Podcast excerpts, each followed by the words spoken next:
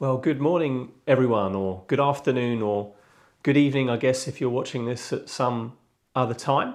Uh, I hope you are all okay and surviving through this very peculiar season. Um, we're going to be looking today from uh, the book of Acts. Uh, we've been in Daniel for the last few months, but we're going to step out of that. And what we're going to do is we're going to work through together uh, what's called uh, the Apostles' Creed. Now, the Apostles' Creed is a, uh, an ancient um, statement of belief that was, um, was kind of finalized, the version we have now, in about the 7th century. Uh, but it goes back even to perhaps even the first or second century, so nearly 2,000 years.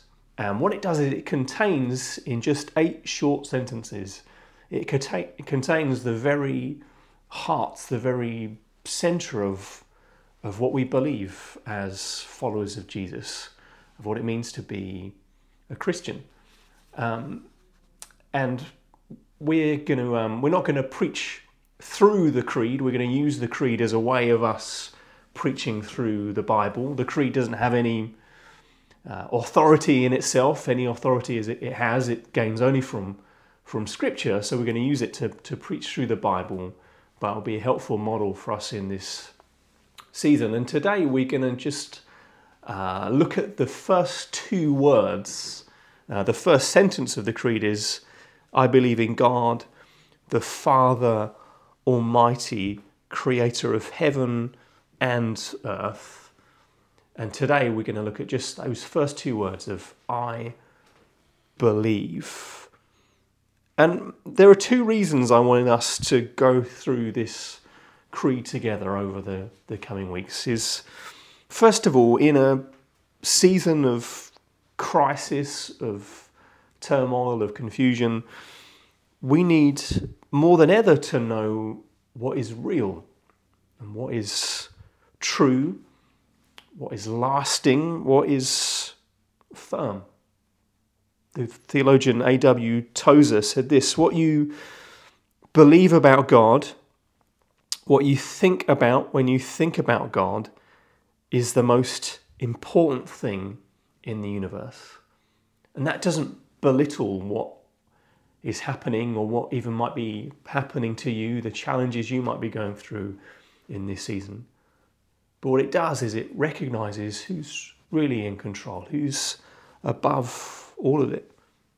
And the second reason we, uh, we wanted to go through this is that you may have often felt just in the busyness of life, the hecticness of your demands, whether it's finishing your degree at university or completing a deadline for work or just the uh, wonderful chaos of family life, you've probably often felt something along the lines of if someone could just stop the world, I want to get off.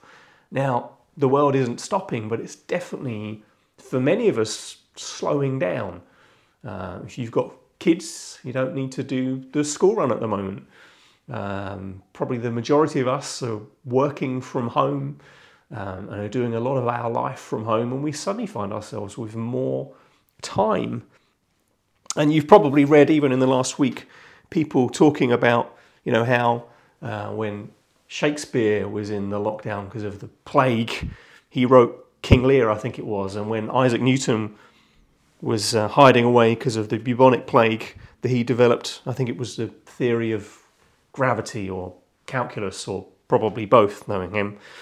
And you might be thinking, well, I was just planning on binging through Netflix, um, which isn't necessarily a bad thing.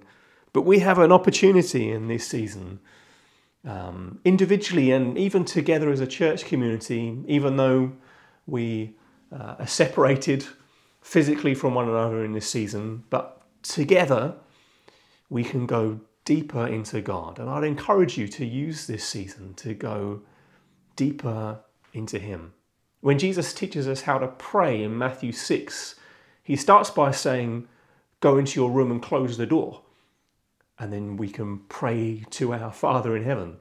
And for many of us, the first clause of that verse has already happened. We've already had to go inside and close the door.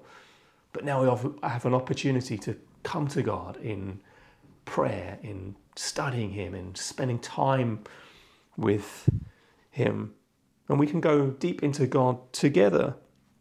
I know often when, when houses are built or buildings are built in Amsterdam, the first thing that happens is that these big pylons are sunk right into the ground, you know, 20 or 30 meters below the surface. And they go down as far as they can to try and hit the rock. And that's what we need to do in seasons of difficulty and challenge is go deep until we hit something firm and stable, which is God Himself. In the chapter we would have come to in a few weeks in Daniel, if we'd been following that still, uh, Daniel 11, it says, The people who know their God shall stand firm. Or other translations say, The people who know their God shall be strong. And that's what we want to do in this season is we want to know God more than anything else. The preacher C.H. Spurgeon said this. He said, I know nothing which can so comfort the soul, so calm the swelling billows and grief, so speak peace to the winds of trial, as a devout musing upon the subject of the Godhead. When you come to God in prayer, in worship, in adoration, when you fix your eyes on Him and get to know Him, suddenly all the trials of life find their, they don't just disappear away, but they find their rightful place as we put God in His rightful place in our lives. And what we're going to do today is we're going to read through Acts 16, chapter 16 of the book of Acts, from verse 25 to verse 34. So if you're watching this at home or with some friends, um, why don't you get your Bible out um, and press pause on the video and you can read that together.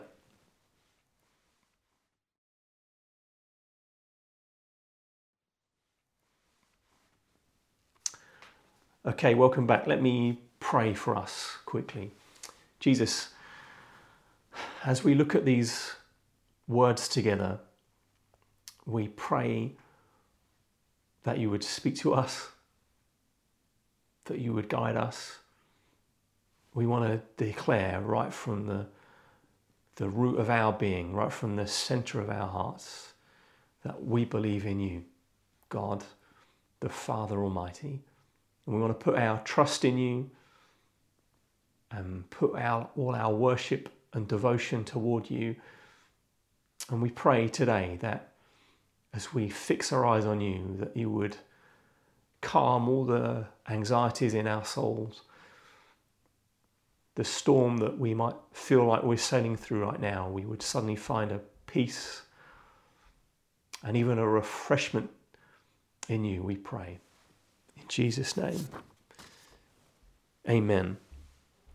So you might have seen in that passage, there are two different responses to crisis. First of all, you get the jailer who this earthquake has happened, and the doors of all the cells have swung open, the stocks have been loosened. Um, you have to imagine that was probably the work of the spirit, not just the power of the earthquake. And the jailer had he'd failed to follow his orders. He'd been commissioned. It says in in uh, verse 23, I think it is, that he'd been he'd been ordered to to keep them secure, to keep Paul and Silas locked up, and he's failed to do it. He had one job and he couldn't do it. I don't know if you've ever had that feeling. Even last night, I was lying in bed and I remembered I'd forgotten to take the wheelie bin down the street to get collected. And I was lying there thinking, oh, I had one job and I forgot to do it. And for a jailer, that's pretty much all a jailer has to do lock the cells and keep the prisoners there. And he's failed to do that. And he's suddenly aware of the potential consequences that are coming his way. And his response to this crisis, the earthquake, and all these prisoners suddenly being free, his response is one of suicidal despair. He gets his sword ready to kill himself because the despair is that deep in his heart. So that's one response. And the other response we see from Paul and Silas is very different. If you read earlier on in the story, they've been arrested, that they were dragged through the streets, that they were beaten, that they were thrown in the inner prison, that these stocks were put around their legs. And both of them would have seen uh, in, the, in, in the previous chapters in Acts and in the previous chapters of their lives, they would have seen probably even friends that had been martyred for what they believed. You can read the story of Stephen earlier in the book of Acts. They would have known people that had suffered greatly, even to, even to the point of death, for what they believed. And yet their response to this crisis is that they sing. That's what it says in verse 25 that they sing hymns, that they pray to God, and they do it so loudly that everyone can hear. They're not just kind of in the corner of their cell, quietly muttering away under their breath. They're singing at the top of their voices. They're declaring to anybody and everybody who wants to hear their praise and worship of God. It says in the book of Job that it's God who gives us songs in the night, that even in the darkest seasons, that God will well up songs of praise and worship within you. That's a great weapon to fight even despair, worry, fear. It's just to come to God and worship, just to sing at the top of your voice to praise Him right from your heart. The early church father Tertullian said this The legs feel no pain in the stocks when the heart is in heaven. And that's what's happening with these two men. Their hearts are just caught up in heavenly worship to God. And the dire circumstances that they find themselves in suddenly pile into insignificance. And even when they're freed, when this earthquake's hit and the doors have been flung open, they don't run to escape, which surely you imagine we don't know what they were praying for, but that's what I would have been praying for if I was in the, this prison. I would have been praying that the doors would be opened and I could escape. And yet, even when the doors are flung open, they, they stay. They seem to remain calm, even. Uh, Paul's concern is for the, the jailer and for his, his soul. They don't run away in panic. Now, why is it that they respond so differently? Why do they respond this way in this crisis? And it's easy to skim over that question because we could just say, well, it's just the Apostle Paul. You know, he's a hero of the faith. That's just what he does. But I think it's worth us just going a little deeper into this story and find out why it is that they respond in that way. And to put it very simply, it's, it's that they believe in God. There's not much more to say in one sense than that. They just believe in God. And that's where they lead the jailer to in this story. They believe him to belief in God. And for them, what this belief means is that firstly, they've lost any illusion of control. Not when this earthquake has hit, not when they've been landed in jail, but long before that, in their belief in God, what it means is that they've lost this illusion of control. Because without God, the world is a strange, maddening, painful, difficult, confusing place, even at the best of times. But normally we're tricked into thinking that somehow we're in control, that somehow we're in control of the destiny of our lives, that somehow the decisions we make, the things we do, we manage to plot a course through life, we manage to work our way through, that we're in control. And when that control is stripped away, which is what many people are feeling right now, when the dreams that they had, the plans that they had, suddenly are, are either lost completely or at least put on hold, people panic. But really, we have to understand that we were never in control. That we people are panicking because they've lost a a control that they never really had.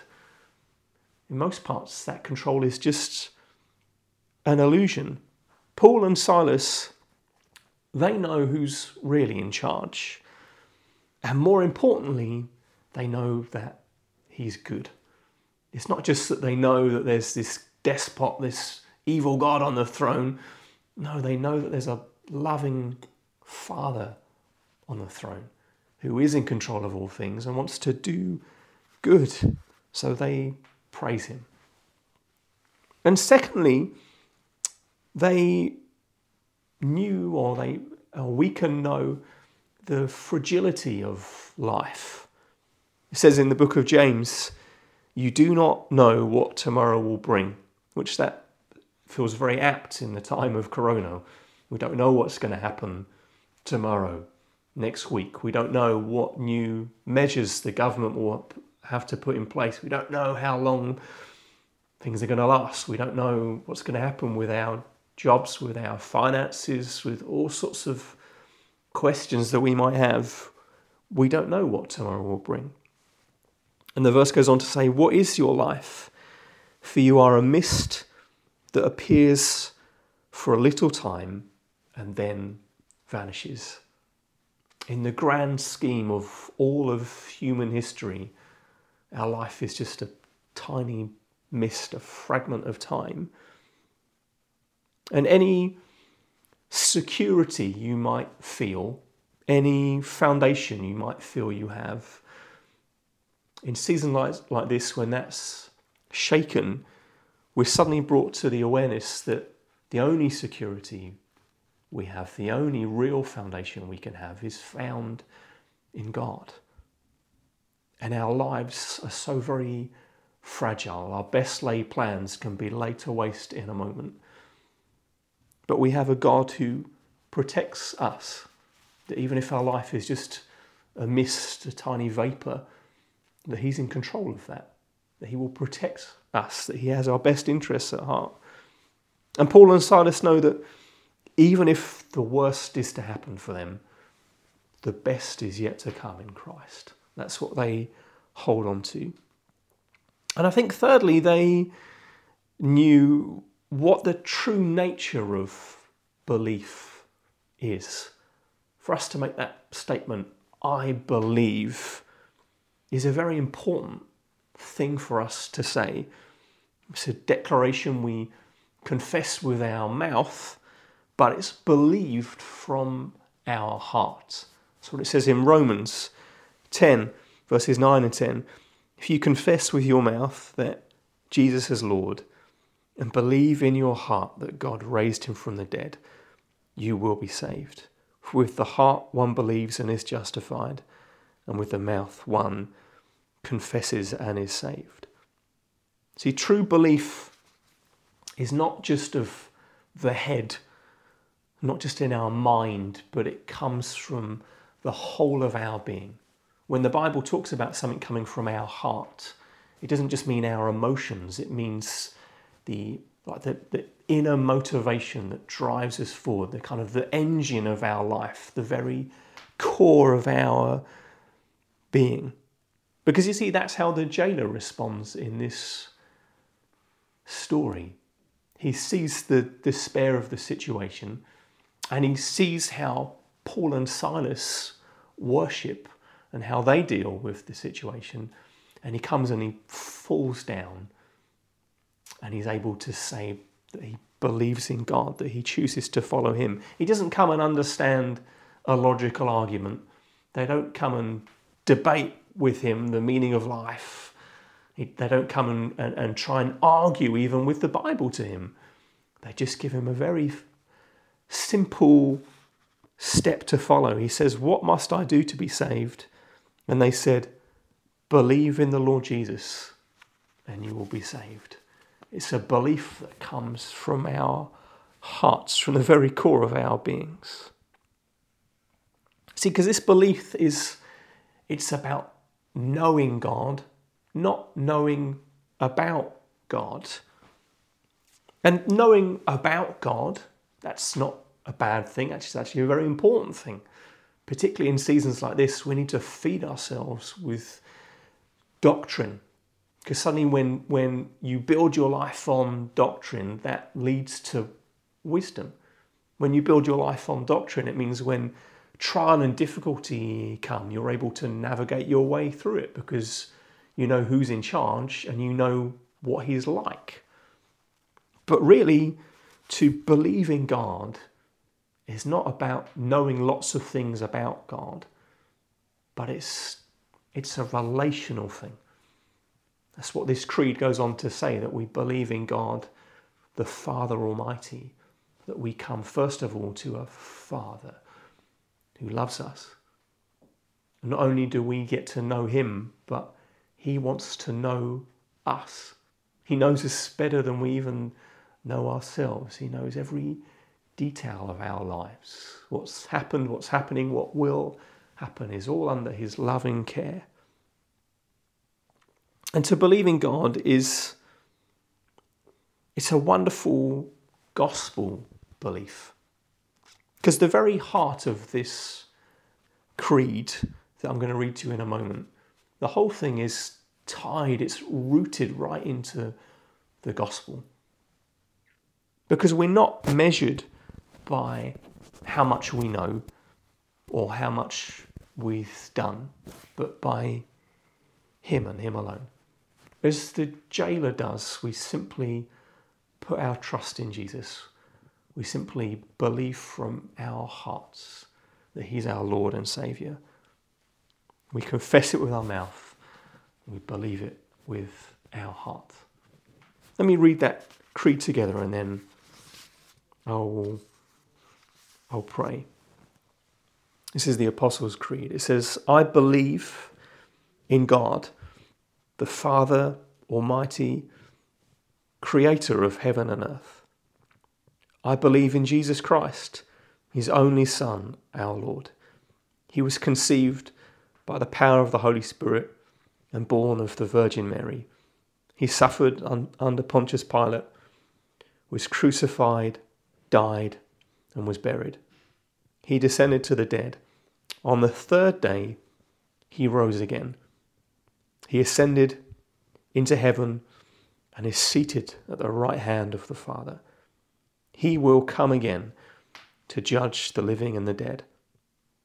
I believe in the Holy Spirit, the Holy Catholic Church, the communion of saints, the forgiveness of sins, the resurrection of the body, and the life everlasting. Lord Jesus, we, we want to declare right from our hearts that we believe in you. And we want to take this creed and we want this to be the narrative that shapes our lives. We want your word, the gospel truths that are in this creed that come out of your word. We want that to shape what we believe, not only about you, but what we believe about the world around us. We thank you, Jesus, it says in John, that you have overcome the world and you've now called us to be in Christ. You've drawn us into the vine and we're now knitted, woven into you. And that means when we see trial and difficulty and confusion and chaos and uncertainty around us, we can declare from our hearts that we believe in God. And that's the most important thing in the universe. And over these coming weeks and months, we want to put our trust in you, we want to fix our gaze on you, and we want to know you. As a child knows his dad, as a husband knows his wife, we want to know you richly and deeply and powerfully. And we thank you that's all possible because of what you've done for us, Jesus and because of the work of the Holy Spirit in our lives. Thank you for your wonderful grace. Amen.